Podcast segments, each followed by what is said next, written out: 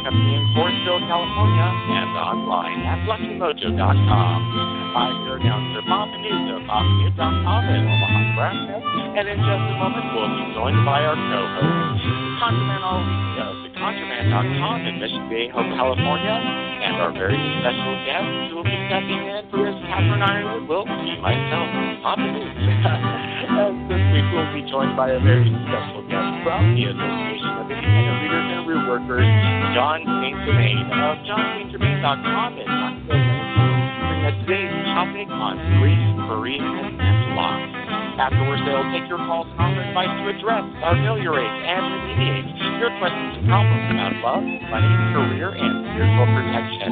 Using traditional African American folk magic practices of conjure, or root work as defined by the greatest of our time.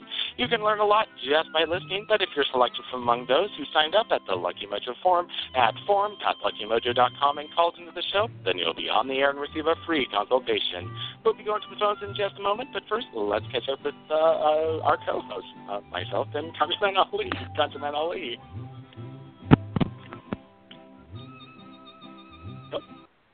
ConjureMan Ali, are you there? Well, folks, it looks like until uh, we find out what's going on with ConjureMan Ali, I know he's on the board, and hopefully he will. Uh, uh, we can hear him Hello? soon. Hello? So we'll there? Oh, there you are. Welcome. Okay. I think I was having some difficulties with my mute button there for some whatever reason. Thanks, Papa Newt, for uh, holding it down and for that lovely introduction. We are definitely trying something new this time with uh, you running uh, as announcer and as guest co-host. So this is going to be certainly uh, exciting. Um, we'll see how it works. It- It's definitely a first for us, but I'm excited to have you on board and very excited to have uh, Jon St. Germain as our guest. Uh, welcome, everyone. We are so glad you could join us uh, with the Lucky Mojo Hoodoo Rootwork Hour, uh, one of the longest, if not the longest, uh, hoodoo and rootwork radio shows uh, in existence. Um, as you can see, I'm not with. Miss Kat is away this weekend. Uh, she will be back next weekend, and we wish her lots of fun, and we look forward to her return. This week we have a very interesting uh, topic for you, but before we dive in uh, on our topic, I like to do a little bit of updates. Uh, Kat usually talks about updates from the uh, from Lucky Mojo and the shop, and I like to give some updates about my my work. Um, but today, I think I want to I want to focus a, a little bit on on kind of what's going on in the world right now. Last week, Kat and I and uh, had a discussion with uh, Papa G about this kind of horrendous moment in American history that we're all living through, and it did derail the conversation a little bit. Um, but I think it, it's important for root workers and spiritual workers and people who are serving communities to be aware of what is going on in the world. We're not just people who put up our shingle and light candles for people when they send, you know, money or or they go, "Hey, I'm going to pay you for a love spell," and you perform love spells. No, root workers have always been spiritual workers. They have been individuals who have served communities. They were the ones that often were the mediators between the law and the community. If you lived in a small rural town that was often segregated and divided between the black parts of the community and the white parts of the community, and law enforcement was predominantly white, well, guess what? It was the root doctor that often acted as that kind of bridge between uh, the law enforcement and the black community, both acting in times when law enforcement was uh, was unfair, which was most of the time the, uh, when it came to uh, policing the black community, as well as also uh, mediating difficulties to ensure uh, you know protect people from violence and and, and unfair treatment. Um, root workers were also deeply tied to the spiritualist church and the Baptist church. Um, more often than not, you would find your local root worker through the church. They were either that one person that everyone knew at church, um, or more often than not, they were the deacon themselves. Um, this is why a lot of root workers have the title of deacon. It's a homage to that kind of past.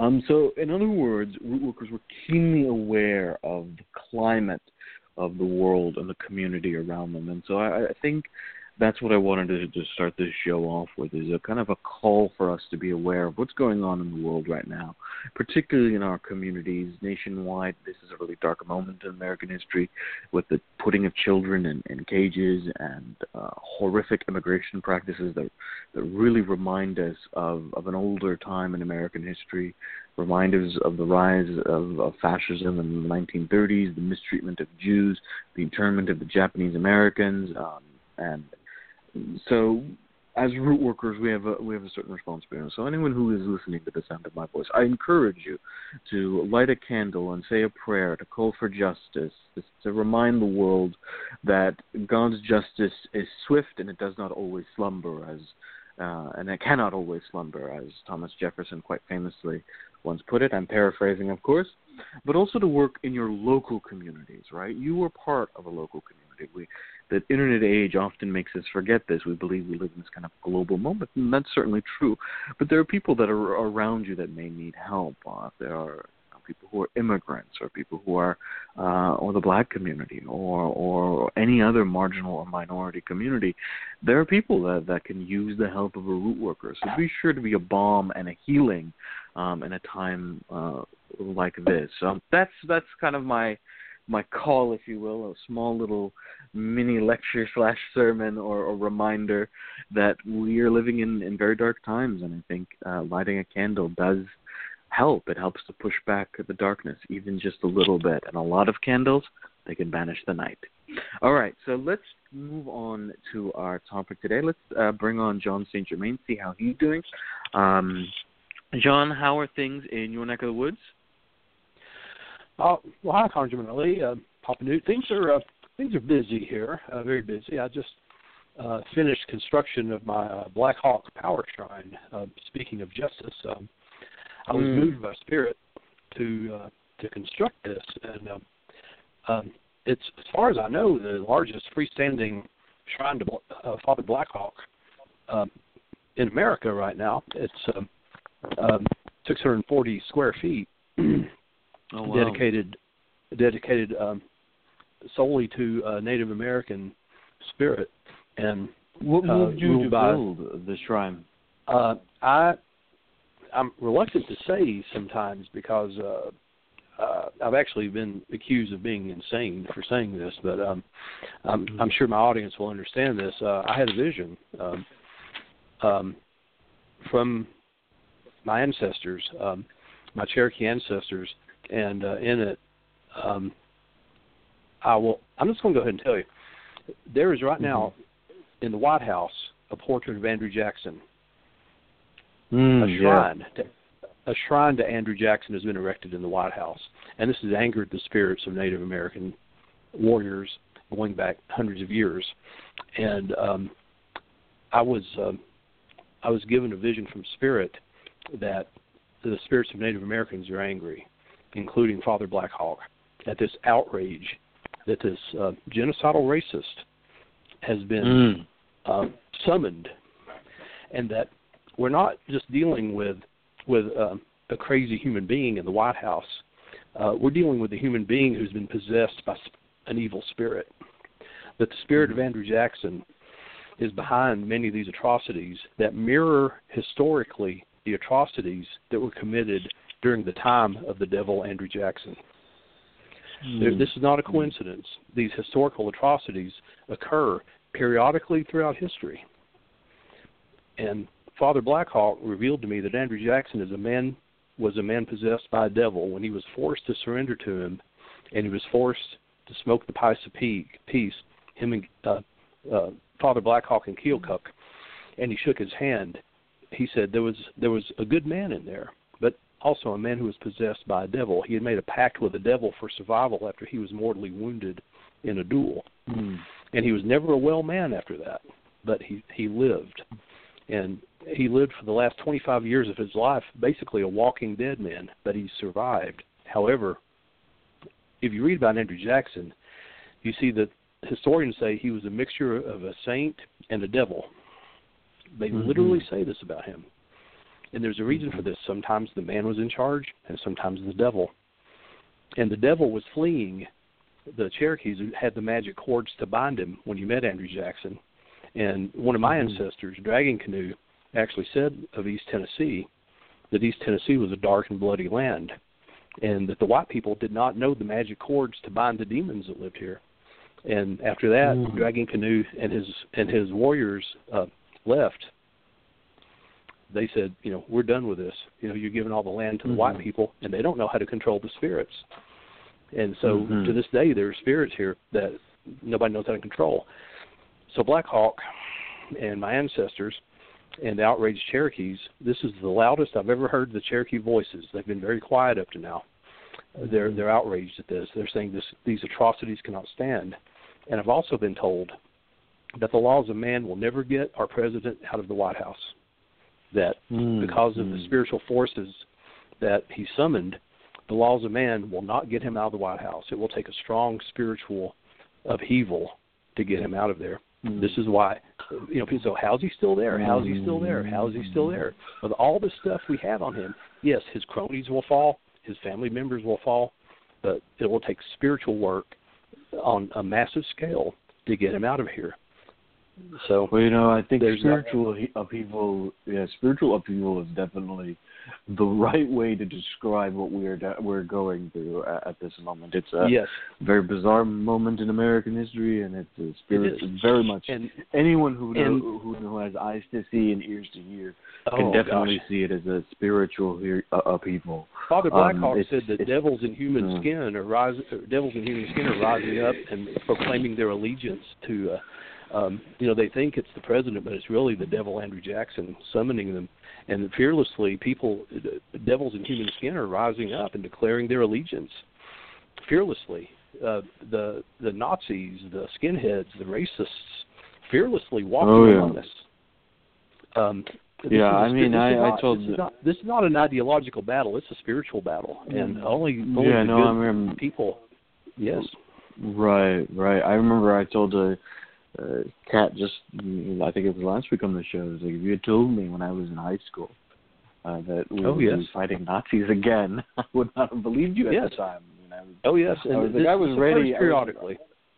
yeah, as a young periodically. when I was, yeah, when I was a young kid, I was ready. I was ready to fight the surveillance state, the security state, but Mhm. Nazis, and yeah, here we are. Uh, but I think this brings us to a to a very important um, point in our in our discussion. I didn't mean to get off on that tangent. I want to. No, no, not I at didn't all. mean to get off on that that's a- tangent, It's a, but, uh, it's a good it's a good segue into Again, uh, I, I what it is that I was our moved by topic. spirit. Right. I No, moved it, by moving, being yeah. moved by spirit, having these conversations are important, and I think it's something that that's why we leave time at the beginning of the show to do so. But it does lead us to our topic, which I think is a very important topic. Um, Right. We talk. We mentioned, for example, spiritual upheaval, and that's one one of the ways that root workers get involved in moments of spiritual crisis.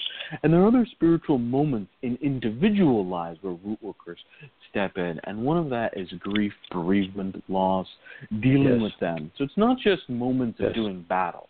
We often see, you know, when we talk about root workers in very kind of reductive ways, we see them either as uh, the people selling spells, or maybe they're the person waging uh, some type of spiritual war, but they're also a healer. Mm-hmm. And I think that's an Mhm. important aspect to remember that most of what a root worker does is healing, that even in moments of conflict, it's often viewed through the lens of healing. And bereavement, grief, and loss is one of the key areas that root workers Yes. are involved. Now, to be important, to be clear here, and I'm going to turn this over to you in just a second. When we say root workers are involved, we should mention that it is at a variety of different levels. First, there is the professional level, that is, that there is root work that can be done by a professional to deal with bereavement and grief.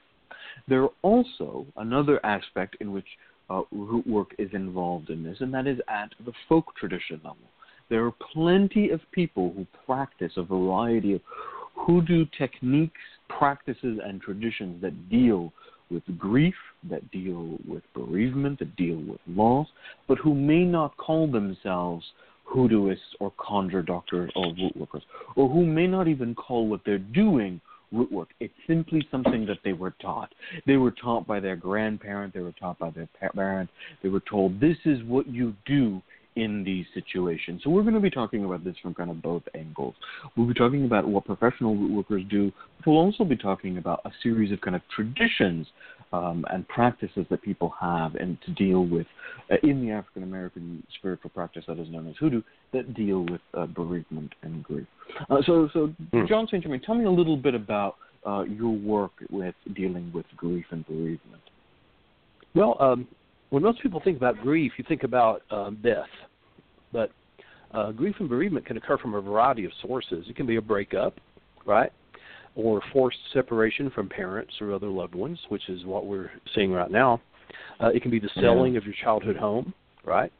Um, it can be the realization of, about something you've always wanted but you never got. Uh, that that grief that you realize that there's something that you've always wanted but you've never got. It could be like a childhood dream that you never achieved, right? Um, it could be a person who died, um, but and, or maybe someone who's alive but who's decided not to be part of your life anymore. It could be the loss of a dream. You realize I'll, I'll never be an opera singer. I'll never be a dancer. Um, divorce and divorce has been. It's been said that the trauma of a divorce is as bad as the death of a loved one. Um, and then there's a, a type of grief that we deal with with our clients a lot, and that's being in love with someone who's self-destructive. And that's a very yeah. pernicious and ongoing and unresolved grief and then there's uh, the, the death of a pet, um, the end of a friendship, um, job loss, um, the end of a career, um, and um, that's that's one that uh, is very difficult to deal with because many people will not admit they're grieving, especially men. Men don't like to admit when they get fired, when they lose a job, they've lost a part of themselves, mm-hmm. an identity. Um, so grief can take many forms, and sometimes people don't even recognize they're grieving. And unless you recognize grief, you can never start the process of healing from it. Mm, that's a really good point. I, I, I like that you talk about grief, not just in the sense of of death, um, but also in the sense of job loss. That's a really powerful point. Um, being able to kind of mourn or, or deal with that sense of loss is often something that I think people aren't ready to do. Uh, Papa Newt, I wanted to, to, bring you in on this conversation. You're a deeply spiritual person who works with uh, folk saints and, and saints. Um, I wanted to ask, how do you approach the, the, the topic or, or, situation of grief and bereavement and loss? Well, um, it's a lot of it, and, and it, really comes down to encouraging people to speak, to talk, to to yes. get it out because we do have a tendency, and God knows in my in my early days uh, I've done this where it's like I I have the easy way of backing away, and so uh, you know I never spoke, and now I'm just like no, talk about it, people. I do. I'm talking. I've done a lot of healing in my days um, now that I talk more, um, and I encourage people to talk. But when it comes to also from a spiritual standpoint, and especially those that um, it's interesting when when you because I you know I work with a lot of saints and I you know I was raised Catholic. And it's interesting too that there are a lot of saints, especially the ones that are um, focused in areas of like the cancer, the um, AIDS, the those type of um, um, such which brings such distress for somebody's life is also uh, helpful for bereavement uh, when it's in those type of areas like Agatha and Pagine um, are two that came up to the top of my head for like cancer, especially breast and just cancer in general. Um, but speaking about it, letting go, you know, and just just processing the information and having somebody there to help you is, yeah. yeah, that's a really is, good is, point, is vital. Yeah, absolutely. Talking. And I think part of it comes from from this uh, cultural climate. I think, as, as Papa rightly puts out, in which uh, certain types of emotions are stunted, and they really are um, in in kind of our society. Certain emotions we don't we don't want to deal with publicly, or we see as kind of awkward, right? We feel very uncomfortable with those uh, emotions, and I think grief is one of them. Um, we kind of satirize the grief that comes from emotional loss. Uh, we joke about it. We uh, from from you know breakups and whatnot. Um, our grief when it comes to the dead is uh, very stilted, right?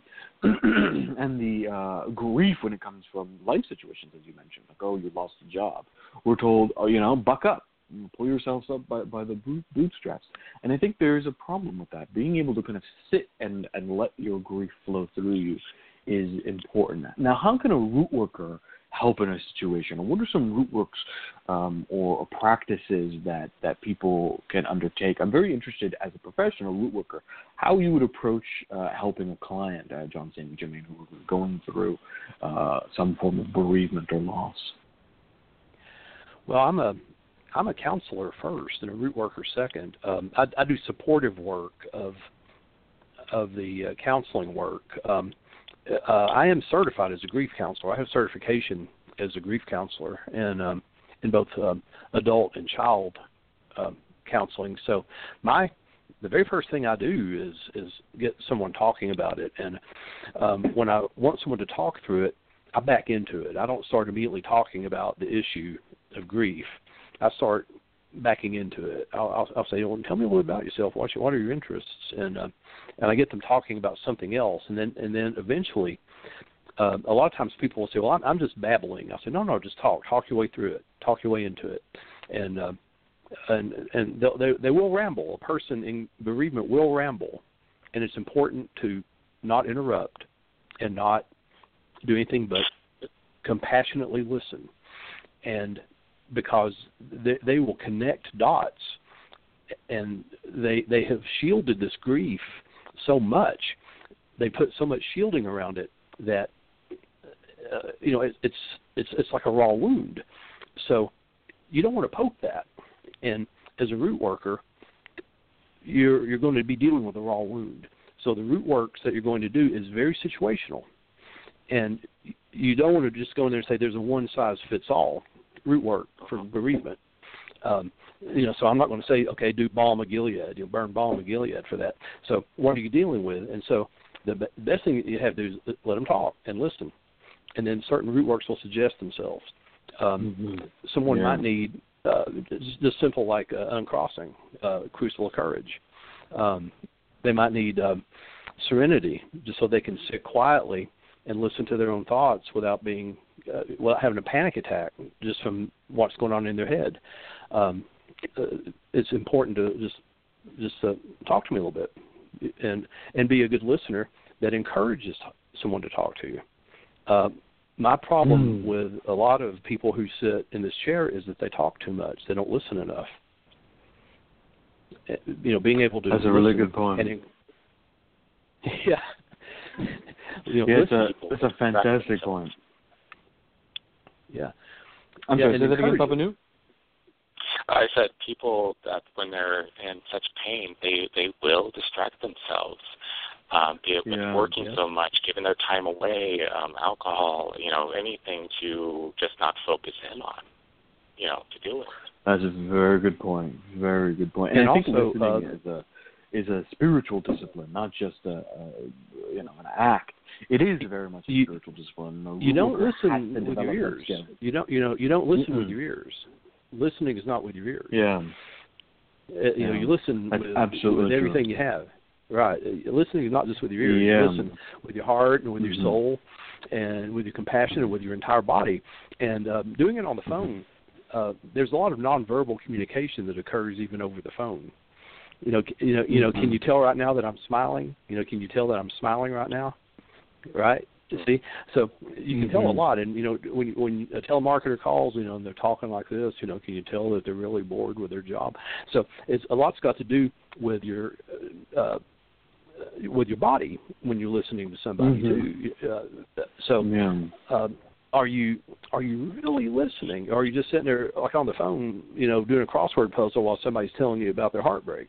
You know, I can tell mm-hmm. if you're listening to me or not. So, and and someone else can too. So, uh, what's important too, I think, in the grieving process is to name it, give it a name. Yeah. Uh, what are you grieving for? And you're not always grieving for what you think you're grieving for. That's a very you know, good point. Not, yeah, I think I yeah. think the ability of naming both of these are. Uh, I think these points are so important, and I want to pause right here with them because what we're talking about here are not just uh, steps, and we're not just talking right. about, for example, the 12, 12 steps. Do this, do this. No, this no. is not formulaic. This is not formulaic no. in any way, shape, or form. What we're talking about are very deep spiritual practices and act. The act of naming something, right? The act of recognize, mm-hmm. the act of recognizing it. It's the act of finally shining a light. And this is something that we do in root work, in not just grieving, but in everything, right? The ability to name them. It's why we get readings before we do root work. The act of getting a reading is not just to tell your fortune, which it is partly that, but it's also the act of naming. What is going on? Yes. The root worker names what you're going on. You are yes. fighting a spirit. You are across conditions. You name it. Once you name it, then you have you have, you have the ability to remedy it. And the listening yes. is part of that remedying in it. A good reader is a good listener, and unfortunately, that's not always the case. Uh, we see it all the time. People who just cannot, and you could see it in, in conversations too. People who dominate conversations, people who don't allow others to speak, people who don't listen or, or hear what's actually being said, especially in situations that are grief oriented. Um, more often than not, you have to hear beyond what the verbal words are being said because sometimes people will say stuff, but what they mean is something much deeper. And this is where yes. your active listening is a spiritual discipline and a spiritual practice that allows you to see through and hear through the words and to the core of, of what's going on. I know for me as a, as a root worker, when I deal with these situations, I, like you mentioned, I don't have a one size fits all approach, but there is one um, practice that I be, believe is really useful and I recommend more universally. There are times when I don't recommend it, and there are extenuating circumstances where I don't think it's useful. Um, but working with the ancestors, I think, in dealing with grief is very, yes. very important. For me, it's about helping the client feel when you are feeling lost and when you are feeling grief and you're going through the process of bereavement, you feel disconnected from everything. You feel alone and solitary. You feel as if it's you against the world or a part of you has been lost. You're dealing with death in particular. There is the sense that you have lost that person forever, that you will never see them again, that you have lost a limb, quite you know, literally speaking, something something is missing from you. And so that sense of isolation and that sense of loss and that sense of being disconnected can be remedied by helping people connect to their ancestors. A spiritual practice, a regular practice of developing uh, ancestral work can really help with matters of grief. Um, in in the African tradition, the, the root of the spiritual practices in, in hoodoo, there is the notion that the ancestors are kind of part of a great sea that ebbs and flows, that has tide, but that we all are part of that. And that kind of cosmology with a very strong uh, Christian language added on top of it is at the heart of how root work views death and the ancestors. The idea being that the ancestors are always present, and you are just one kind of one molecule of water within that vast sea. And recognizing that connection draw, bring helps to draw in a lot of strength, wisdom, and guidance. It's why the majority of the root workers I know have ancestral practices, um, and even those um, that don't have some notion of the of the ancestors. And so ancestral work is really important, I think, for helping reconnect people, for helping people to uh, not feel that sense of disconnect, for helping people feel that they're part of something larger, and also it's quite literally uh, the remnant of it is seen in funerary practices. Funerary practices aren't are mostly geared not just for the dead, but for the relationship between the living and the dead it's why people have them. It's that first step of building that new relationship. It's not just mourning a loss. It's not just a formal ritual act, but the, the funeral practices are the descendants of spiritual practices that built that new relationship between the dead and the living. And that's something that we often forget. It's why we have funerary practices, and that's why I think ancestral practices are really important for dealing with grief and, and bereavement. Uh, but Papa Newt, I wanted to ask you, what are some specific things about, for example, uh, Jon St. Germain talked about naming and listening. I talked about ancestral folk. But what are some specific things that you do as a professional root worker to help people with grief and bereavement? You know, one of there's a there's a uh, one of the psalms that comes up in my mind is uh, Psalms 38:18. Uh, oh gosh, let me see here. The Lord is near to those who have a broken heart and save, uh, save such as have a, a contrite spirit. Um, and it's, that's one of my what I think of as like you know the the spirit, the divine is so close to those that are mourning that my time with somebody that comes to me in a matter of grieving is to help them to get back into their first their their mm, their seat of power to name their their problem, the the challenge that they're grieving on, and to to move it outside of them so they can start to start to process the information easy.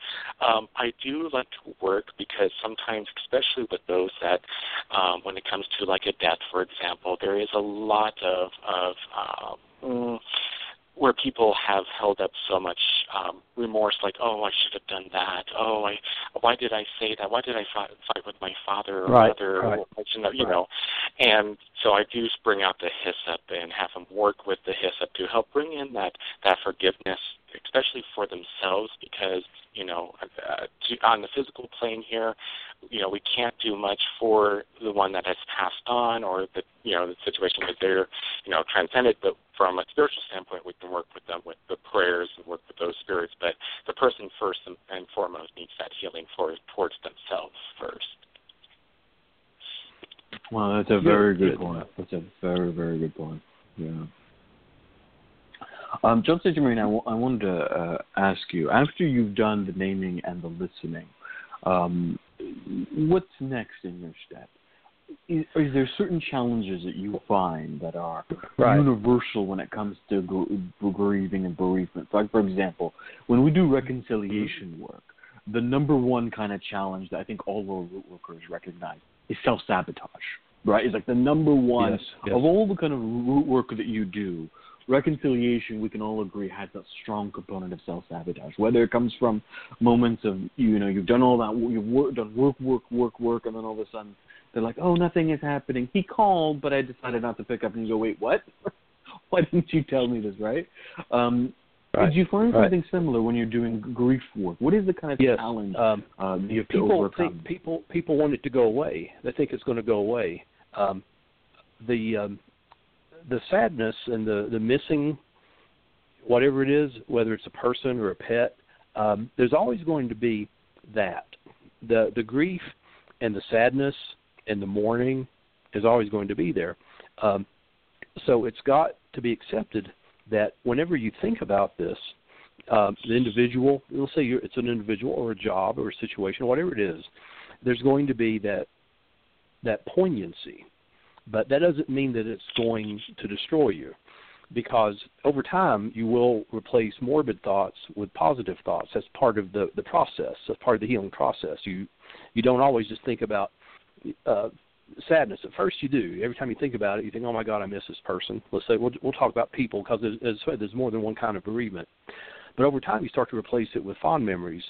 But there's going to be times, years later, when something is going to remind you that, you know, you know, oh my God, I miss this person, you know, or oh my God, I miss this cat, and you're going to experience that welling of grief. And part of Mm. the process is that people think, you know, there should be a day when I just don't feel this anymore. But no, you Yeah. know, you will. And and and so that you you have to accept that that everybody that you love and every little dog or cat or iguana or snake or little mouse or a Mhm. job that you really love or you love to play the piano and you can't because you get arthritis that that leaves it's going to leave its mark on your heart. And it's going when it's gone you're going to miss it.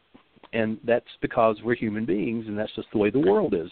We have to acknowledge that everything is impermanent and And that's we just forget to. I'm so sorry to break in, but what's uh, just No, want no, to go ahead. expand on that. When somebody um, is no no longer able to play the piano or no longer able to do what they once do, they do live, Mm-hmm. uh, miss the the idea that you know if they were able to do that and were blessed to be able to do that. Yes, yes. Yeah, And you know, yeah. I, I have a friend. I won't name his name. He was a a prodigy, a wonderful mu- magi- a musician. He lost that ability, and he is so bitter about it. I mean, it poisons his life to this day. And this was like 25 mm-hmm. years ago. It poisons his life. He cannot. He he curses his fate, right? And mm-hmm. nothing I can oh, say dear. to him makes this right to him, right? And so what I think you can do though is you can turn this you can give it a meaning. You can turn it into you can you can Mm. work with it. You can create with it. You see, and rather than having this as a burden, you turn it into something beautiful. Because Mhm. really, you're you're honoring. You know, let's say again, someone passes away. They pass into spirit. You know, they're not gone. They're they just they they they're into spirit. You know, the physical body is a manifestation of spirit. It's how the universe ex- experiences itself. Then it passes into spirit, and you know, there you go. So, but it's not gone. This is just one form of how the universe experiences itself. You, you know, if you have a spirituality, you know, we spiritualists, we, you know, we death, death doesn't mean, you know, death doesn't mean anything to me. I don't have any fear of death, and uh, Mhm. you know, I experience, I experience spirit as just another form of existence. So, but you can turn it into Right. something beautiful. You see, you turn, you turn it into something. You know, remember, my father died when I was 19, and uh, Mhm. I was I was messed up about it for a long time until I learned more about how spirit works. And now when I think about my father, it's a beautiful thing. My father visits me in dreams. My mother passed away when I was in my 30s, and there was no I mourned her, I missed her, but see I honored her with my with my mourning. It was an honor to her memory. But I was never messed up about it. I didn't have that morbid stuff, um, if that makes sense. So um, rather than having this grief become a burden and ruin you, it can be Mhm. an understanding that this is the nature of life. It's part of the deal, and it, things are impermanent. And and as we age, you know, I'm 60. I can't do some of the things I could do when I was 30, but I I have other things I can do. You know, I am right now at the height of my abilities as a as a reader and a root worker. You know, I, I'm Right. I've mastered my craft. So I, when I was 30, I didn't know what I was doing. you know, yeah, I could run 10 miles, but you know, uh, you know, I didn't know what I was doing really. I shouldn't have been. I shouldn't have been doing this. You know, when I was 30, I look back and I go, oh my God, what was I doing? But um, but you know, now I have a lot more. Um, control of what I do because I'm I'm a lot more careful for one thing, and yeah, uh, I know and it what comes I can down and to finding that. Yeah, it comes Yes. down to finding the blessing, right? And that's something. Yeah, that so that we have a hard time doing when when it comes Yes. to loss, bereavement, because we get lost in the in in the pain of it, and it's hard to Yeah. locate that that that light. Right. It's that you know being covered in darkness, but the reality is that there is always Yeah. a blessing, even in those kind of yeah, darkest and, moments. and give yourself permission. Give loss. yourself permission to grieve. you Yeah, know. give yourself Give permission yourself to do it. Sit with it, and I, don't identify with it though. Though don't say this is all I am. You know, don't identify Right, with it. Don't right. say this. I am grief. You know, I am. I am grieving. this- you know, just say you know I'm, I'm grieving. You know, I'm, just let it happen. Yeah, allow Right. yourself to feel that moment, but also to move through that moment. Being able to Mhm. recognize that there are there is a light there, even if you may be uh, unwilling or unable at this particular moment to uh, see it. Well, we have actually come to the end of our uh, topic. This was such a great panel discussion. Um, as the bumper music is slowly building up, I thank you very much for the such a good topic. Um, we are going to take a quick break, and we're going to have Papa Newt come in and lead us on to our readings. Mm-hmm. The Lucky Mojo Hoodoo Rootwork Hour with your hosts, ConjureMan Ali and yours, myself, Papa Newt, and this week's special guest, Jon St. Germain, will be right back. We'll be taking callers from, your, from our listeners, answering their questions through spiritual divination and prescribing down-home conjure remedies and remediation. Our calling clients are selected from among those who have filled out a short questionnaire at the Lucky Mojo forum at forum.luckymojo.com. You can listen to the show online through Blog Talk Radio or via telephone by dialing 818-394-8535. If you filled out a client questionnaire at the forum, please dial in now to 818-394-8535 and press 1 to let us know that you're available to be on the air. We will select area uh, callers by their area code, and if your area code is announced, we'd like you to say hello and let me, your announcer, Papa Newt, read a brief description of your situation before turning it over to our host. Now it's time to go to the phones and take our first caller. And our first caller is a first time caller calling in from area code 909 in Inland Empire, California. This is Caress. Caress, are you there? Yeah, I'm here. Hi, welcome to the show, and thank you, thank you for entrusting us with your situation today. Hi, thank you. You're welcome. Now, looking at your information here, I see for this particular situation or any other situations, you haven't had any readings with ConjureMan Ali, Miss Kat, or any other reader. Is that correct? Yeah, that's correct. Oh, perfect. Thank you. Now, I did have to do a little editing for on-air readability of your situation, uh, and Caress writes, I am an artist slash illustrator, and I would like to start working from home and taking commissions so I can build my presence and fan base as an artist and to support myself. Because of uncertainty, I do not know if I should take action to make this happen or go back to work and focus on my schooling. Um, and it looks like your schooling information you need to raise your GPA, and you have to take four classes to do that. Is that correct? Yeah, that's correct. All right, and there we have it. There's her situation. ConjureMan Ali, would you like me to go ahead and take take uh, proceed with the reading then? Yes, thank you very much. Papa Newt is going to switch his hat from announcer yeah. to guest co-host, and he's going to go ahead and do your first reading, Gareth. All right, and Chris, um, what what is your sign of the zodiac? I'm an Aquarius. Aquarius, and and what uh, what uh, uh, age range are you in? I am in my 30s, my early 30s. Late 30s, okay. And you're going to school. Um, may I ask what is is your schooling in regards to your art, or what is it that you're studying? Yeah, I'm studying it. Um, it's in in regards to art. I am an art student. It's just um, right, right now I'm I'm going to a, a community college, and I just really have one class left. Yeah. That's all right. That's all right. Well, I'm just taking a look. I'm reading with the Marseille Tarot. I just have the major arcana available with me right now, so I'm putting down a total of, let's see, five cards came out here. So uh, the very first card I have is telling me that you're you're kind of um, getting yourself a little hung up on which direction to go, which is told by the Hanged Man. There's no movement here because it's like which way do I go? Which way do I go? There's a decision that needs to be made here, and that is told by in the Marseille Tarot, unlike the Rider Waite Tarot, the Lovers card is really I see it more as a decision being made. There's a a, a man that's standing in between uh, two ladies, and the the little cherub is up above, and he has to make a decision. Now, the thing is, um, looking at at this. Um, if you're taking four classes, I mean, have you looked at taking taking the four classes?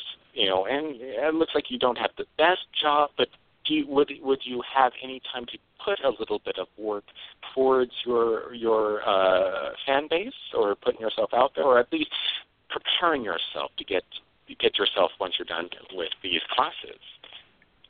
Yeah, right now I, I do have the time to, to put it into my artwork but it's just as soon as I take those classes and then start looking for a job, then I, I wouldn't I wouldn't have any time to put into it. Because the next card, the Empress card, is is here.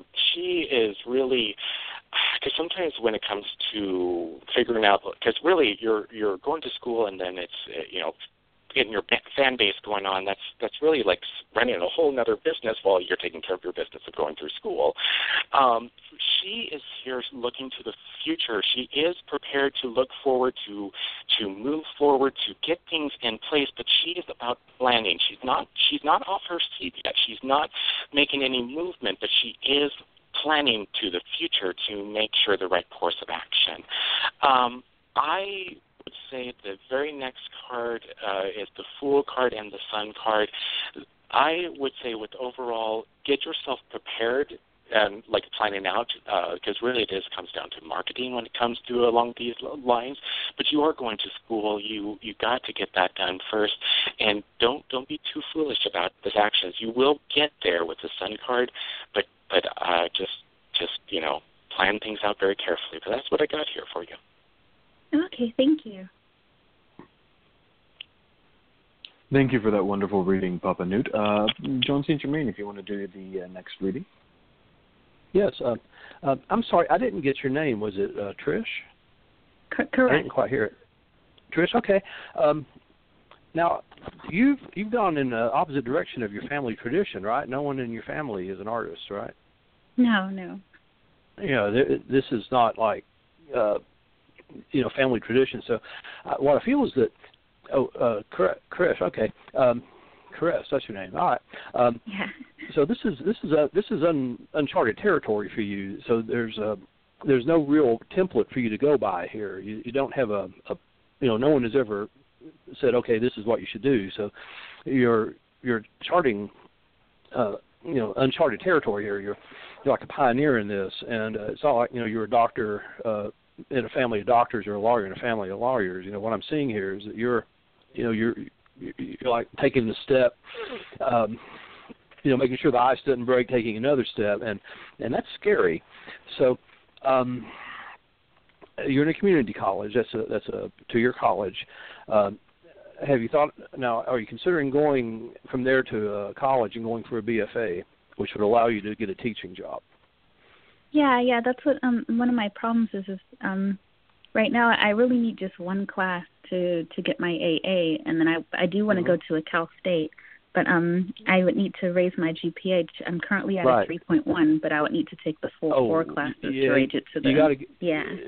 Yeah, to qualify to, uh, you'd have to bring it up to about 3.4. I think yeah. to to qual yeah, and then you could because if you got the BFA, you could you could become a teacher, and um, and then you could if you wanted to, you could work at home because see, I have the fish, and I have uh, the moon and the birds, and this is communication and you know making money at home with the fish. And the moon and the birds I always see associated with public speaking and teaching. So that you know what I'm saying is that you know don't jump out of school and then try to start a business. Um, um, have something behind and and look for a bigger plan because I want to tell you the thing about being a teacher or having a job when you're young. Uh, I want to tell you, I went back when I was 50. I went back and got uh, a degree, uh, a third degree, and it was in uh, it was in art. It was in creative writing and art. And uh, all these kids I went to school with, they said, "Well, I don't care about money. I'm, you know, I'm just about art." And I said, "You know, when you get to my age, when you're in your 50s, hitting 60, you care a lot about money. So, um, uh, you know, think think about planning for things like benefits, you know, and retirement and stuff like that. Think about that now. And I think if you look at the long term, get your grades up. Um, uh, think about that BFA, which would allow you to teach, and uh, you know get a, a solid position. You know, even if you do like graduate school, um, uh, you know, get you tenure with the college. I'm going to tell you, if you get a job with a college, teaching art in a college, man, you got it made. Um, and um, but even if you got a job with a school, um, because I'm I'm seeing here you're good with kids. Um, you could work with kids. You work with young kids, and you could do something. And this just just came to me. You could um, do uh, rehab, art as rehab, and be very good at that. I think. Um, like working with kids who have problems, uh, you know, emotional um, problems, and help them heal with art. So there's a lot here that you could do. Um, to get motivated, but it seems to me like there's something personal going on in your life that's holding you back, um, that's draining your emotional energy, and that might be an yeah. issue to do. Yes, um, it, it now it involves um, uh, you know the uh, the guy or whoever's in your life and. Uh, or the lover in your life, and this might be something you might want to address. It, uh, you got you got to make a decision where your energy is going to go, and um, uh, you can't you know, don't don't throw uh, your energy into something that's not giving you a return at this point in your life. I guess. Okay, my reading's going on too long, so I'm going to let it go now. But um, just think about it. You know, think about what we're talking about here, and you know, w- you know, what what's the best investment in your future? You know, where your energy goes. Mm-hmm. Okay. Okay. Okay. Thank you. You I thank you, Jon Saint Germain. Thank you, Jon St. Germain. I think you've got some fantastic readings, both by Jon and Papa Newt here. I'm going to give you some root worker advice, but one of the things that Jon really said is that you need to kind of figure out where where you're going, put your energies towards that. It's not too late. To, it's not too early, I should say, to start thinking about that future, and also kind of deal with things that may be draw, drawing away your energy. Now, you're an Aquarius, you said, is that right? Yes. Aquarius is a great sign for art. We often don't think of it that way um, because we they tend to be quite solitary creatures. They're ruled by Saturn, and so they often are, are associated with tech or becoming great social scientists. The sociologists and anthropologists of the world are all great Aquarians, right? Um, they also tend to be in the kind of computer science uh, end of things. But what people don't realize is that they have an amazing creative side to them. They are fantastic, fantastically creative, and so they also, you know, finding it seems like a weird combo, but kind of finding a combination of that, uh, illustrator, graphic design, for example, or teaching art are all really, really good things for an Aquarius to go into. But the one thing, and I've mentioned this over and over again, is in Aquarius and medieval astrology and Arabic astrology, it's considered one of the bad signs, meaning that it naturally has a lot of challenges. Most Aquarians find their career path later in life. They're not the ones that in their 20s land their, their perfect job and they're good to go, right? They tend to, to, to find it later. They tend to go to school later. They tend to, to get their degrees later. They tend to get the, perfect job a little bit later in life. So that's okay. Don't worry about that. You're headed on the right path. The first thing you need to do is to bring a little bit of clarity and then do some work for some success.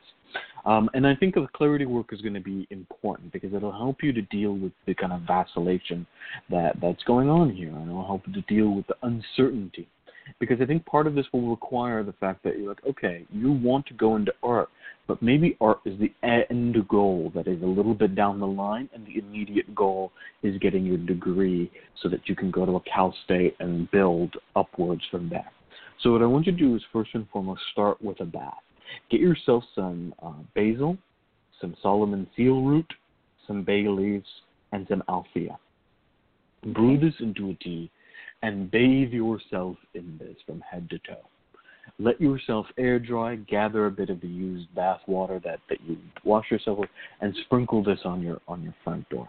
Do this as many times as you need to help bring about clarity. This is a really, really useful bath. If you find that, that you don't get clarity right away, this is best done not in the morning, but at night before bed, so that you bathe yourself, uh, let yourself air dry, and then you go to bed. If you find that when you wake up, you still don't know the end, when you wake up and you still don't have a direction, then change the bath a little bit. Instead of washing yourself from head to toe, make this into a poured bath. So pour out the bath, uh, draw out a nice warm bath, pour this tea in there, and let yourself soak in it while you think through what it is you need to do. But that's only after you, you sleep on it. If it doesn't work the first way, then move on to the second one, and you should get your answer on what it is you need to do.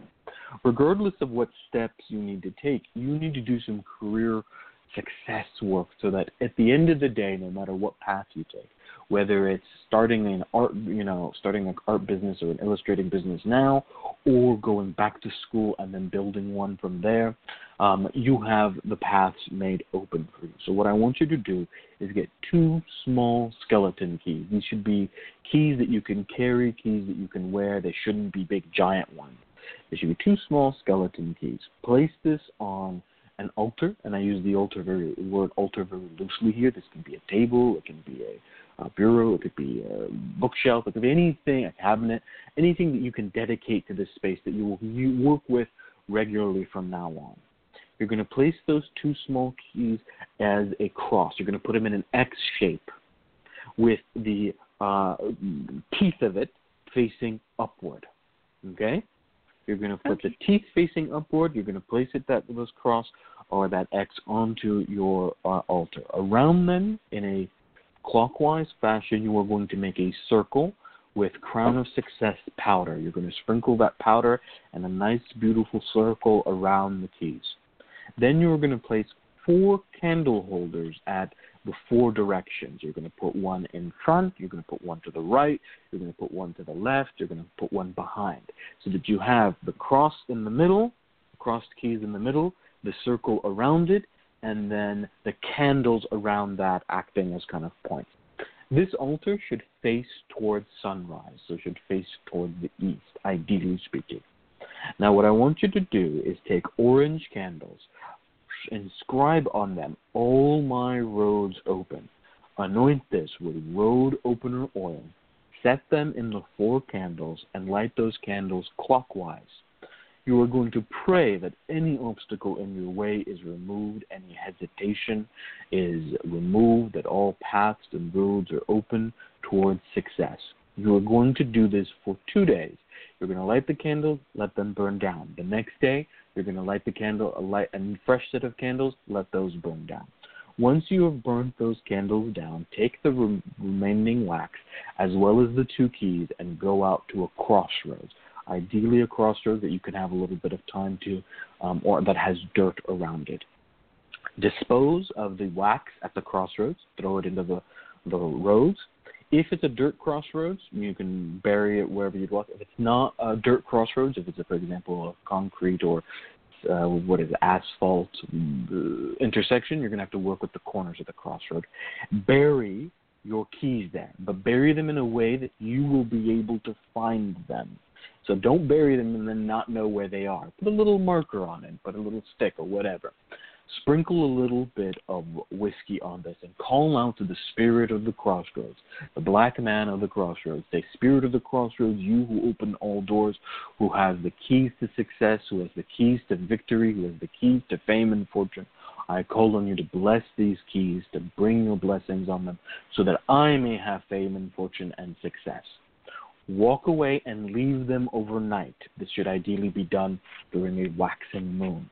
The next day, go back, unbury the keys, sprinkle a little bit more of whiskey, leave the whiskey bottle there, walk away without looking back. When you come back, place the keys back on the altar in the same format, facing upward. Then you are going to take purple candles, inscribe them, say, I am successful, dress them with Crown of Success oil, place them in the same holders and light them, pray over this setup, let it burn all the way down.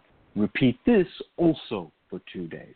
After your two days are done, leave one of the keys in that circle, the other key put on a string and wear as your personal talisman. This is a way of creating a powerful charm of success to carry with you wherever you go. It takes a little bit of time to do, but I think it'll be very useful for your situation.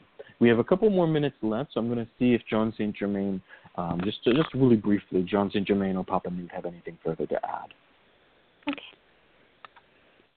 How about you, Papa Newt? No, no, I don't have anything that could work. Okay. Uh, well, I, ha- I have some crystals that you might consider um, uh, for creativity specifically. Okay. Now, um, um, for creativity, uh, you want orange and yellow stones. So um, you, you might want to go with uh, carnelian and sunstone and yellow kyanite, and um, uh, carry these around in a bag. And if you feel that um, your creativity is waning, um, take these out and rub them, and um, and summon your creativity. Now you want you need to raise your GPA, so you you need um, you, you need purple and blue stones to stimulate your brain. So uh, these stones can be amethyst, and they can they can be sodalite, and they can be um, uh, lapis lazuli or purple kyanite. So the, these are all inexpensive stones. Now I can give you other stones that are expensive if you want, but these are all within your budget. And um, so Wonderful. a little bag. Yep. Okay, great. Thank you. That's perfect. Thank you very much for those uh, stone recommendations. Uh, good luck, Caress. I think you have, um, uh, you know, a lot of work to do, but I have no doubt that you will be successful. Do call back and let you. us know how things work out. I believe We you're going to do well. Uh, yeah, we're going to do. We always have hope for our, uh, you know, our artists and creatives out there in the world. So all the best, and thank you for entrusting us with your situation. We're going to take Yeah, a quick you. break, Thanks and we're going to have. Pop, Pop, Papa Newt lead us on to our next caller. Support for this program is provided by the Lucky Mojo Curio Company in Forestville, California, and located online at luckymojo.com, and by the Association of Independent Readers and Root Workers, AIRR, a directory of ethical and authentic conjure practitioners located online at readersandrootworkers.org, and by the Crystal Silence League, a free online prayer service of, of the Association of Independent Spiritual Churches located online at crystalsilenceleague.org. Now it's time to go to the phones and take our next client. And our next client is a return client calling in from area code 862 in New Jersey. This is Liv. Liv, are you there? Yeah. Hi, welcome back to the show. I think you called us back in February, but that situation has changed. It's good to hear. And Hmm. and you've had a reading with uh, Balthazar with other situations, but nothing, no readers on this particular situation. Is that correct? Yes. Right, thank you. Uh, she writes, I am attracted to a guy I've begun developing a relationship with. He is currently in a relationship that he doesn't talk much about. Although he doesn't cross any boundaries, the time we spend together is becoming fre- uh, frequent and we are getting closer. I'd like to know if our friendship could develop into something more or if I should keep my feelings at bay due to the, his relationship status. Turn back to your ConjureMan, Ali. Thank you for uh, that, Papa Newt. I'm going to do your first reading, and we're going to have um, Jon St. Germain do your next reading, and then Papa Newt is going to give you some root work recommendations. But I'm going to ask you uh, a couple questions uh, just to get us started. What is your sign of the zodiac? Uh, I'm a Pisces, and he's actually a Pisces as well. So Pisces and Pisces, okay. And you said, Yes. how did you meet this man? Um, I, knew him for a few years. He's kind of like a mutual friend through other people, but we Mhm. recently started uh, developing our own friendship. So, um, Okay. like he's kind Okay, of not great. anybody new. Yeah. hmm hmm So he's been there. He's been around. So I've I've pulled a, a geomantic chart to take a look and see is there an opportunity for you two to have a relationship with one another and uh, you know how that looks like. First and foremost, we have in your house a house that represents you, Populus. Populus indicates to us that there is a bit of uncertainty here, and also kind of rethink um, the motives for why you want this relationship. Part of this comes from the fact that uh, Populus is a very receptive figure, and it means that the feelings that you have are a little bit circum based on the circumstances. So it's not that you guys have share some kind of deep spiritual bond or that you guys are destined to be together or star-crossed lovers or anything like that, but rather that the circumstances, the environment around you, is what's cultivating and allowing some of this connection to be built. So be aware of that. That there, this is more circumstance and situational um, than you might realize. That this is not some type of deep connection um, that will endure. Now, this looking to his uh, figure, the seventh house, also the house of love, we have Caput Draconis, meaning that yes, something can start between the two of you. That there is a possibility for for this to turn into something uh, more. You say there's no cross boundaries, but there will be an opportunity to cross some boundaries, and it looks like this will likely happen um, uh, around the fall time period, so in a little bit. Uh, not not that far off, but there will be an opportunity to cross that boundary. Now this passes in to the fifth house. The fifth house is not a house of love; it's a house of fun and party and affairs. Uh, you know, kind of, of just sex in general. So what this tells me is that yeah, you two can have something. Likely it'll be some type of hookup. Likely it'll be some type of uh, you know physical relationship. But other than that, there is no enduring connection between the first house and the seventh house. There's no conjunction that's being made. Uh, there's no way, there's no actual way that these two figures connect, which means that beyond the sort of physical relationship, between beyond a sort of uh, a hookup or uh, a moment of fun, which may in fact happen in a particular setting. Remember, situational is a very key component of here. That this does not look like it will manifest into a love relationship. This will not manifest into something that is uh, lasting uh, or, or, or enduring. Um, it does tell me that he does like you, he's attracted to you, you're attracted to him, that there is some spark there, but whether it will it will manifest into something more uh, enduring, lasting, and meaningful is somewhat doubtful. Now that tells me that that's up to you now. Now I'm I'm not one of those people that says, oh, you have to do this and you have to do that, but this does not look like a particularly worthwhile relationship to pursue if you're looking for a relationship. If, on the other hand, you are, are physically attracted to him and you want to hook up with him, then the potential exists. It will come with complications because he's clearly involved with, with someone else, but that's a decision that you're going to have to make on your own. And in regards to something meaningful, worthwhile, you know, spiritually fulfilling, that is unlikely at this particular time. Um, I know that you may have hoped for, for maybe a different outcome in this particular instance. The good news, however, is is that while this man you have some type of physical connection with, but not going to last into something meaningful, that there is something else out there for you if you are willing to kind of open yourself up to it.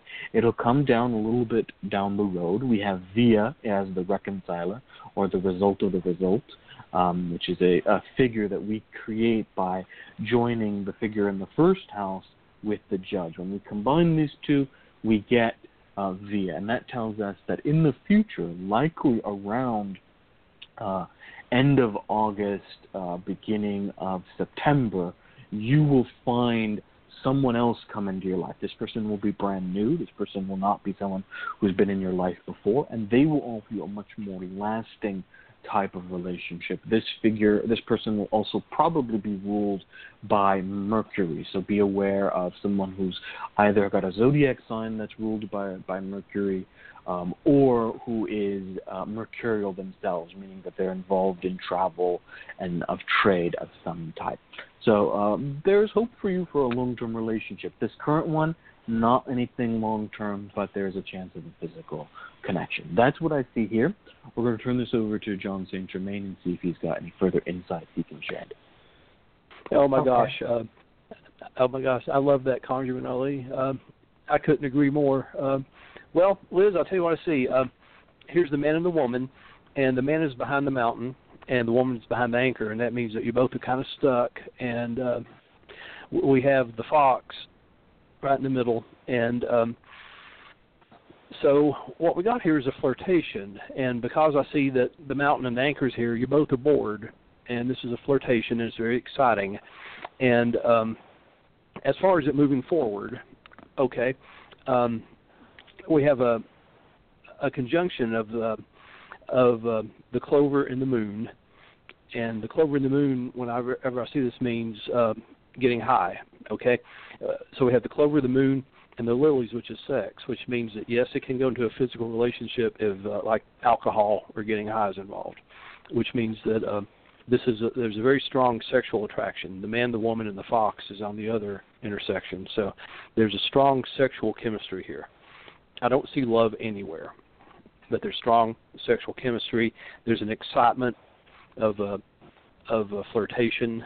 Um, there's a spark it's very exciting to kind of circle each other and flirt with each other and see what's going on because uh, you're both bored. You're bored with your life.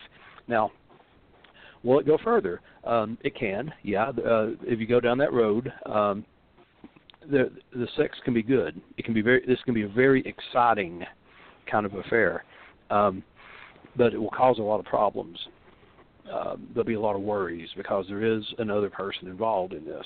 This is a triangle, um, and it will eventually end. So it's not like a long-term affair.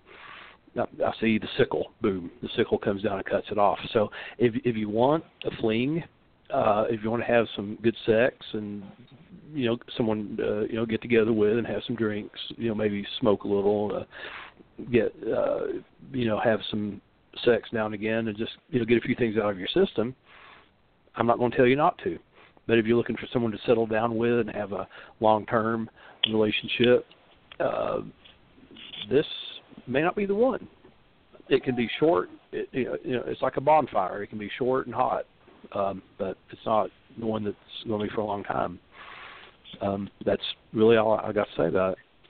I'm not going to tell you no. You know, it just depends on what your expectations are.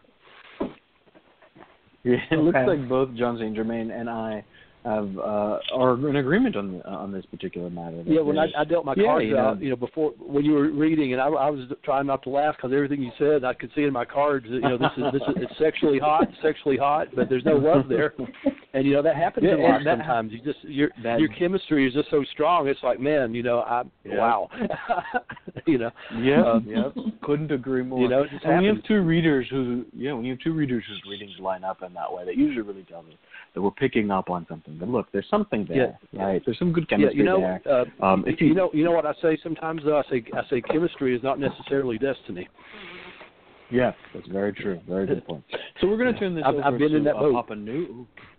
Yeah, we're going to turn this over to uh, Papa Newt, who's going to give you some root worker recommendations uh, on this situation. So we've got a we've got a bit of a tricky situation here, and I think there's going to be some some decision making that you're going to have to do on your end, um, and we're going to see what Papa Newt can give us in regards to root work. All right. Well, quick question for you, Liz, is what what do you want to do? Do you do you know which direction you want to take? Um, I mainly wanted to find out if there was a chance, being as though like um I am aware that he was in a relationship, but based off of the readings, um, it's pretty clear that I won't try to pursue anything uh serious. Um, I'll I'm, probably I'm sorry, I couldn't hear you last yeah. thing you said. I'm sorry. Um, just based off of the readings, I think I would rather like keep it at a friendship level where it's at now. Friendship level. Um, Okay. yeah. Okay. And that that's- gives us an opportunity to maybe do root work to draw in that new lover that I see. Mhm. Yeah. Perfect. Mm-hmm. Yeah, that's, that's a good idea. Right. Um, so, I mean, you know, if you need to go, if you need to go ahead and just kind of um, mm, get the feelings that you've had towards him, just to get them away. You know, I, I always encourage those nine walnuts. Uh, get nine walnuts, taking a bath.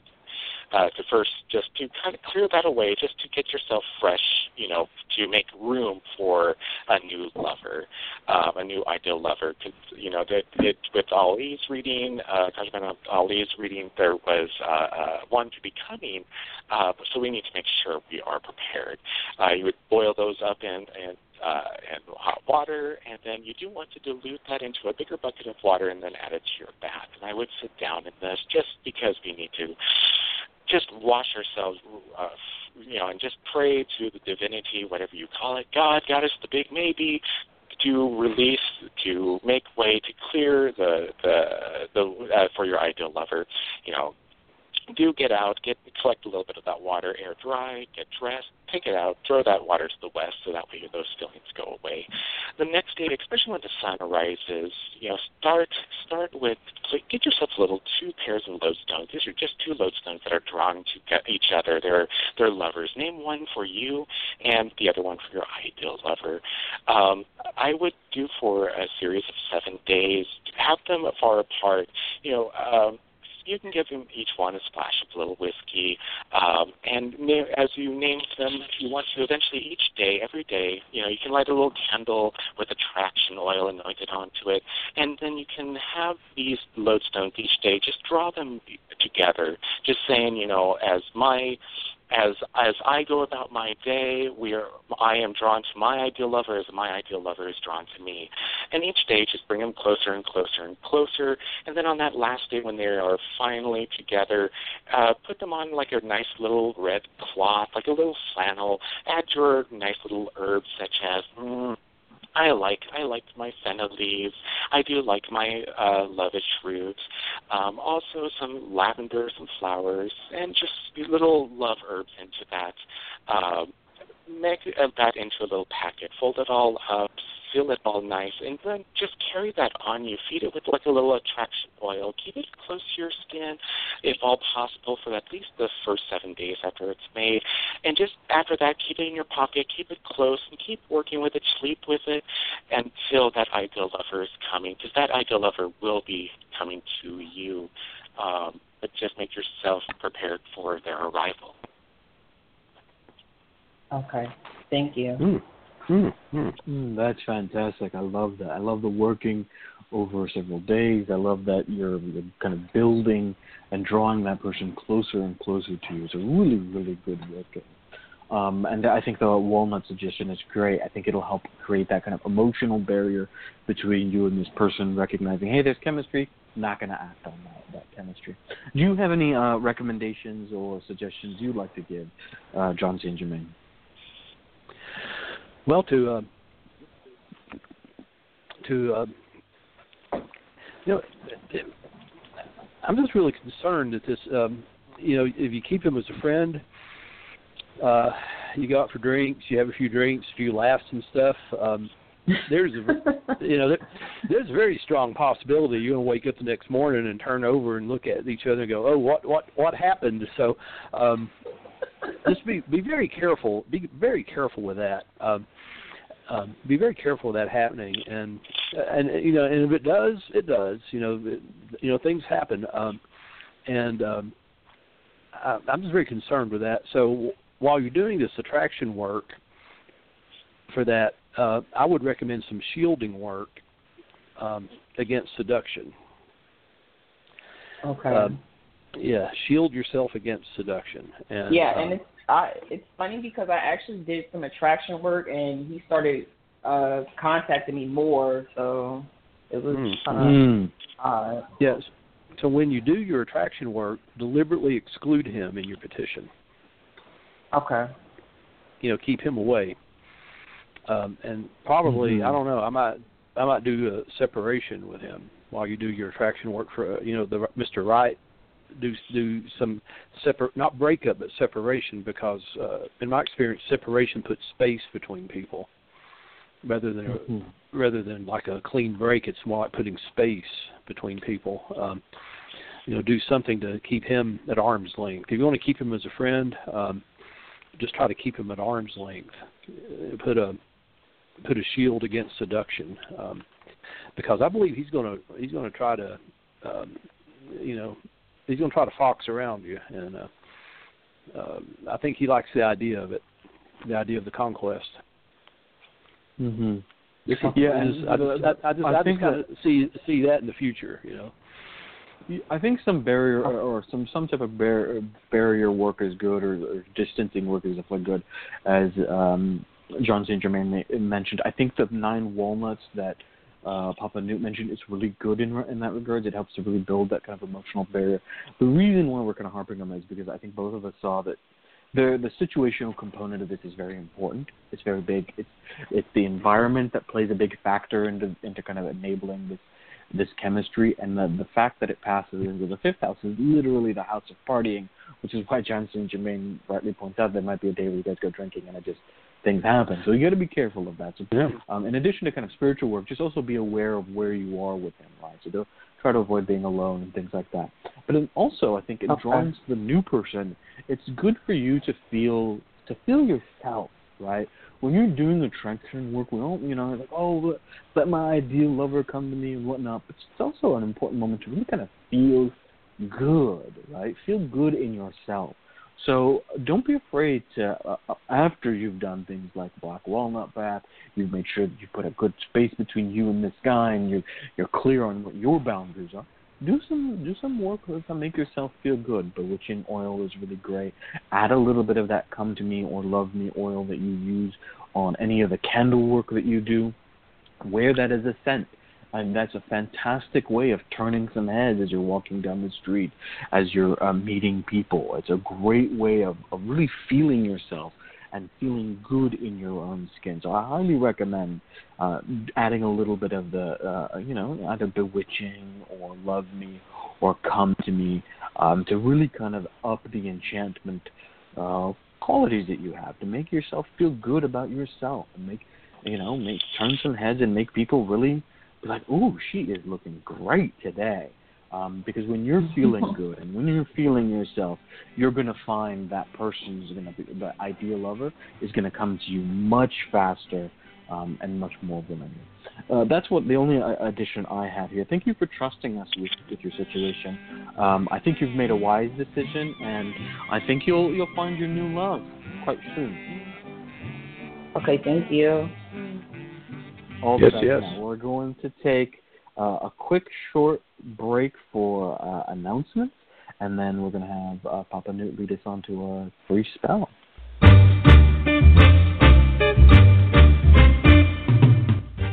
The LMC Radio Network is a media alliance whose excellent shows include the Lucky Mojo Hoodoo Rootwork Hour with Catherine Yronwode and ConjureMan Ali, Sundays 3 to 4.30, the Crystal Silence League Hour with Jon St. Germain, Tuesdays 5 to 6, and The Witch, the Priestess, and the Cauldron with Elvira Love and Phoenix LeFae, Fridays 6 to 7.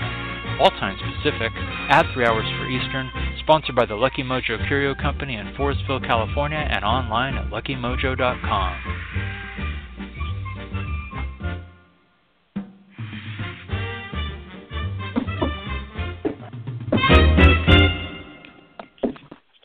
time for our free spell segment with Jon St. Germain of johnstgermain.com in Knoxville, Tennessee. Take it away, Jon. Thank you, Papa Newt. Um, what I want to do is uh, show you how to make a grief kit. This is a I, I have one of these, and I'm going to tell you that when you uh, oh, you reach a certain age, the burden of the heart is almost more than you can bear. Sometimes you need something to ease that burden, and this is this is what you do. Um, you collect some crystals and none of these are expensive. Um, you'll need three of each. You need three Apache tears. This is a type of black obsidian um, found uh, in New Mexico. It's a volcanic black obsidian in the shape of tears. These help uh, lift grief. You'll need some rose quartz, three pieces of rose quartz that helps heal the heart. Um, you need um, uh, three pieces of amethyst to help give calm to the mind. Um, you need three pieces of ruby and fuchsite. This helps catalyze forward movement. And you'll need three pieces of red jasper to help ground and stabilize you. Now, you're going to make some incense.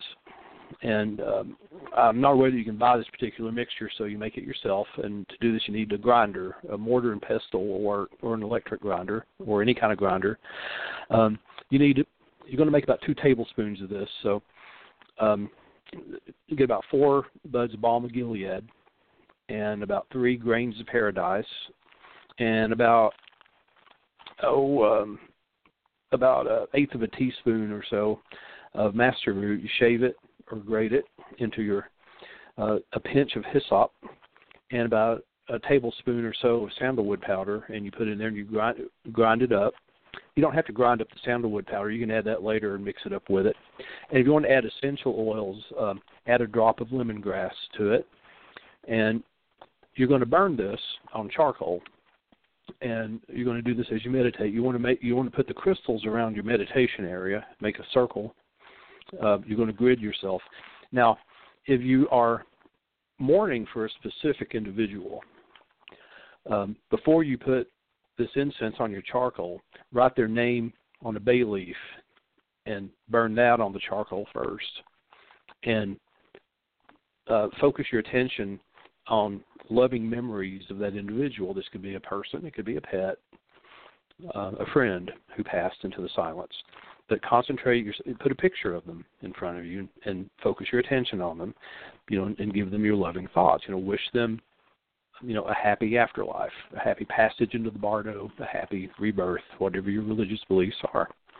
As this incense burns um, in front of you, you can catch it in your hands and place it over your face as you breathe. Now, this is very, very healing. And I always tell people sit with it and breathe with it because you'll find that when you when you um, grieve, your diaphragm constricts, and you'll hit. You'll go like this. Take deep breaths, and with this this gentle incense, you breathe it in and breathe it out. Catch it in your hands and put it over your face. This is a it's a fumigation technique. Uh, tell a lot of people to do with incense. And uh, make yourself about a teaspoon. Don't make too much of it because um, the the herbs lose their essence over time. And if you do make more of it, put it in a Ziploc bag.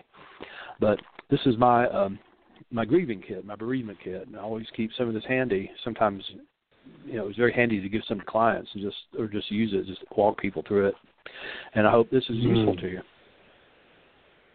Thank you. That is a fantastic, fantastic mix. Um, incense can often, uh, you know, because you're burning something, it smells like smoke. But the mix of balms of Gilead there with sandalwood powder, I think, um, can really make this a, a quite a fragrant uh, incense. Mm-hmm. Incense has this fantastic common quality to it. It really does. Yes. Even though you're, bur- yes. you're, you're technically you're burning something, right? It is a, a slightly more aggressive thing that you're doing than than a bath, right? A bath, you would think that baths are soothing and, and calming, and they certainly are. But incense also have a really fantastic uh, soothing quality. I think one because our our sense of memory uh, and our emotions are deeply tied to our sense right. of smell, If anyone has gotten a whiff of a scent that just suddenly brings you somewhere, right? Like an ex's Mm-hmm. favorite perfume or or or some type of food, you go, oh, that reminds me of my childhood or something like that. So scent is really deeply tied to our to our emotions, and it's why whenever you see any form of meditation, a lot of people use incense. Incense is a Yes. common devotional practice that we find in, in a variety of forms of Buddhism and Hinduism, uh, or what what is what, what the Western kind of scholars call Hinduism, inaccurately so, if I may say so. Um, but incense has a really strong, and it is deeply tied to the biblical tradition too, right? Of offering mm-hmm. up prayers. So incense, burned offerings, you offer up incense to to to God or your higher power. I think it's a a fantastic, fantastic way of, of, of working and really kind of bring the mood down. I wanted to ask you, did you would you would it be accurate to say because this is the experience I have when I work with incense, that incense does something to space. So it's not just that it in, in, like influences your mood, but it actually energetically shifts spaces. So if you're feeling like this is why I think this is such a great approach. If you're feeling like you're grieving, more often than not, that grieving seeps out into your environment. You, Yes, it leads yes. into things like clutter and mess, and your house just kind of feeling ugh, right? Which is why Right. you commonly hear from counselors, get out of your house, right? Go for that walk or whatnot. Incense has that really great way of shifting things in the house to just spatially. Would you agree with that, Jon and, and Papa Newt? Yes. Yes. Yeah. Yes, sir. I I am all about incense. I just wrote in the chat room. It's like I'm all about it since my days of being an altar boy in, in our church. I always loved incense. And you know, yeah. and you think about the emotions that you feel during while you're grieving. You feel very heavy and and down. And incense, because of its nature, is very uplifting because it is so light and so airy. That's so true. That's so true. It has. Yes.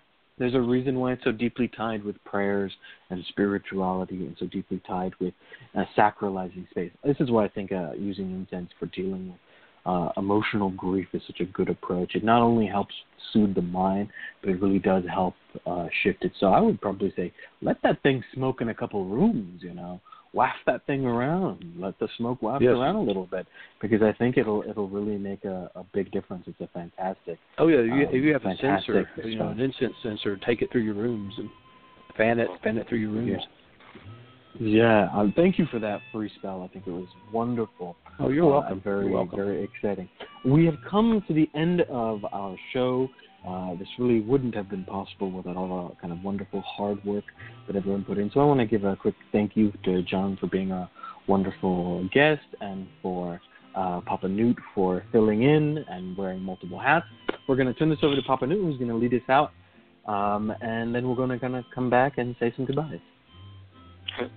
Thank you, ConjureMan Ali, and thank you, Jon St. Germain of johnstgermain.com in Knoxville, Tennessee, for being our guest this week.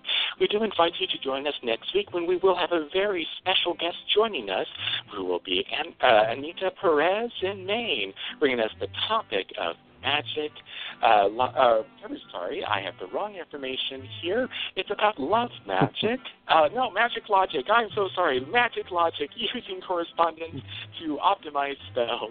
Once again, we come to an end of another Lucky Mojo Hoodoo Rootwork Hour brought to you by the Lucky Mojo Curio Company in Forestville, California. You can find uh, ConjureMan Ali at theconjureman.com in Mission Viejo, California, and myself, your announcer and special co-host, Papa Newt, at papanewt.com in Omaha, Nebraska. The Lucky Mojo Hoodoo Rootwork Hour can be heard every week live on Blog Talk Radio at 3 p.m. Pacific, 6 p.m. Eastern Time, and the shows are available in archive via luckymojo.com slash radioshow.html. For all of us at Lucky Mojo, I'd like to say thank you for being here and invite you to tune in once again next week at the same time when you'll hear the familiar strains of the Memphis Jug Band playing the Jug Band Waltz. Thanks, everybody. Goodbye.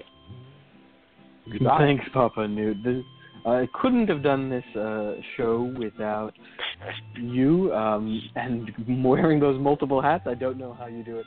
I also always get a deeper appreciation of what Troll Towelhead does when he's running the board because there's so many buttons to push and, and so on. So I very much look forward to both uh, Troll Towelhead and Miss Cat coming back next week. And thank you, of course, Johnson St. Germain, for such a wonderful, wonderful topic and uh, a great free spell at the end. And finally, thank you to everyone who tuned in, who joined in the chat. This show would not be possible without all of you. I love our little community that we've gone. I love hearing from all of you. Thank you all. Have a great weekend, and we'll see you here next week. Bye bye. Bye bye.